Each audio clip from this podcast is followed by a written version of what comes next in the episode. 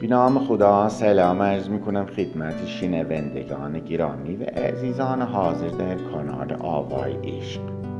امروز این مطلبی به نظرم رسید. البته یه داستانی خواندم که باعث شد این مطلب به ذهن من برسد.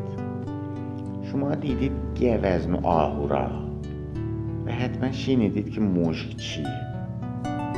مشک یک ماده بسیار خوشبویی که حتی از طلا هم گیرانتر. دوست برابر قیمت طلا را اینطور که من شنیدم دارا هست. یک آهو را در نظر بگیری. وقتی بوی مشک به مشامش می‌رسه ها این خیلی بیقرار میشه و به شدت دنبال منشه این بو تمام نقاط جنگل زیر پا می‌ذاره. از این ور به اون ور از اون ور به این ور. خلاصه همه جا رو میگرده و تفحص می‌کنه. ولی اما تنها جایی که فراموش می‌کنه وجود خودش. تو نگو که این بو از خودشه. در ناف این آهو ماده توسط قدرت. ترشح میشه بهش میگن مشک. این آهوی خنگول فراموش می‌کنه که بابا این بو ممکنه از وجود خودش باشه.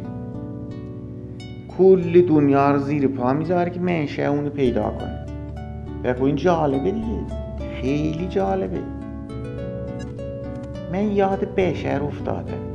یاد خودمان افتادم. که از وقتی پا می‌ذاریم تو این دنیا دنبال خوشبختی و سعادت میگردیم. از این ور به اون ور از اون ور به این ور. از بالا به پایین از پایین به بالا.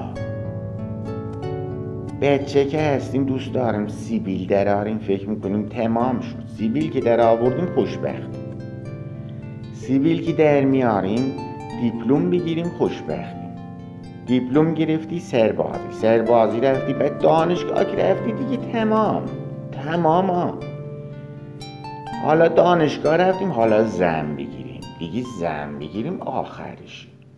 رو دست زن گرفتن میگه چیزی در دنیا داریم زن می‌گیریم می‌بینیم که نه مثل اینکه خوشبختی اینجا هم نبودا میگیم دیگه بچه دار شدیم حتما خوشبخت میشیم. آسینا رو بالا می‌زنیم و بچه دارم میشیم.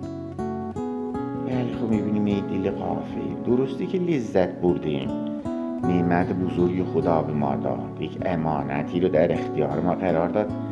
سرگرم شدیم لذت بردیم. ولی اون گم شده که داشتیم هنوز احساس گم شدگی داریم. هنوز پیدا نکردیم خوشبختی را. باز شروع می‌کنیم به گشتن. میگیم آپارتمان بخریم ویلا در شمال بخریم دیگه تمام. سفر اروپا بریم که دیگه حتما تمامه. میریم مردم با فرهنگ روش یافته را می‌بینیم. انگار که مثل اروپا اگر چی کار استنا و اونم آدم دیگه. چرا اینقدر آدم باید احساس اقارت در خودش داشته باشه؟ که فکر کنه مردم یه قسمت از دنیا بالاتر از اون قسمتش. این حرفا چی خلاصه. تمام این مراحل انسان طی می‌کنه. ولی اون جایی که باید سرک بکشد را فراموش می‌کنه مثل همون گوزن خنگول. خوشبختی درون خود انسانه این همه انسان های بزرگ اومدن و یادآوری کردن. عرفا گفتن ادیان گفتن انسان های خردمند گفتن. حتی مردم عوام هم به نوعی گفتن. گفتن خدا مساوی خود به علاوه آ. خیلی عجیبا چند هزار ساله چنین کلمه ای گفته شده. ولی ما کمتر دقت می‌کنیم دیگه. وقتی اسم خدا هم میاد انگوش می‌گیریم به سمت آسمان انگار خدا بالا نشسته. برای خدا هم جا مکان تصور می‌کنیم عجب آدم هایی هستیم انصافا.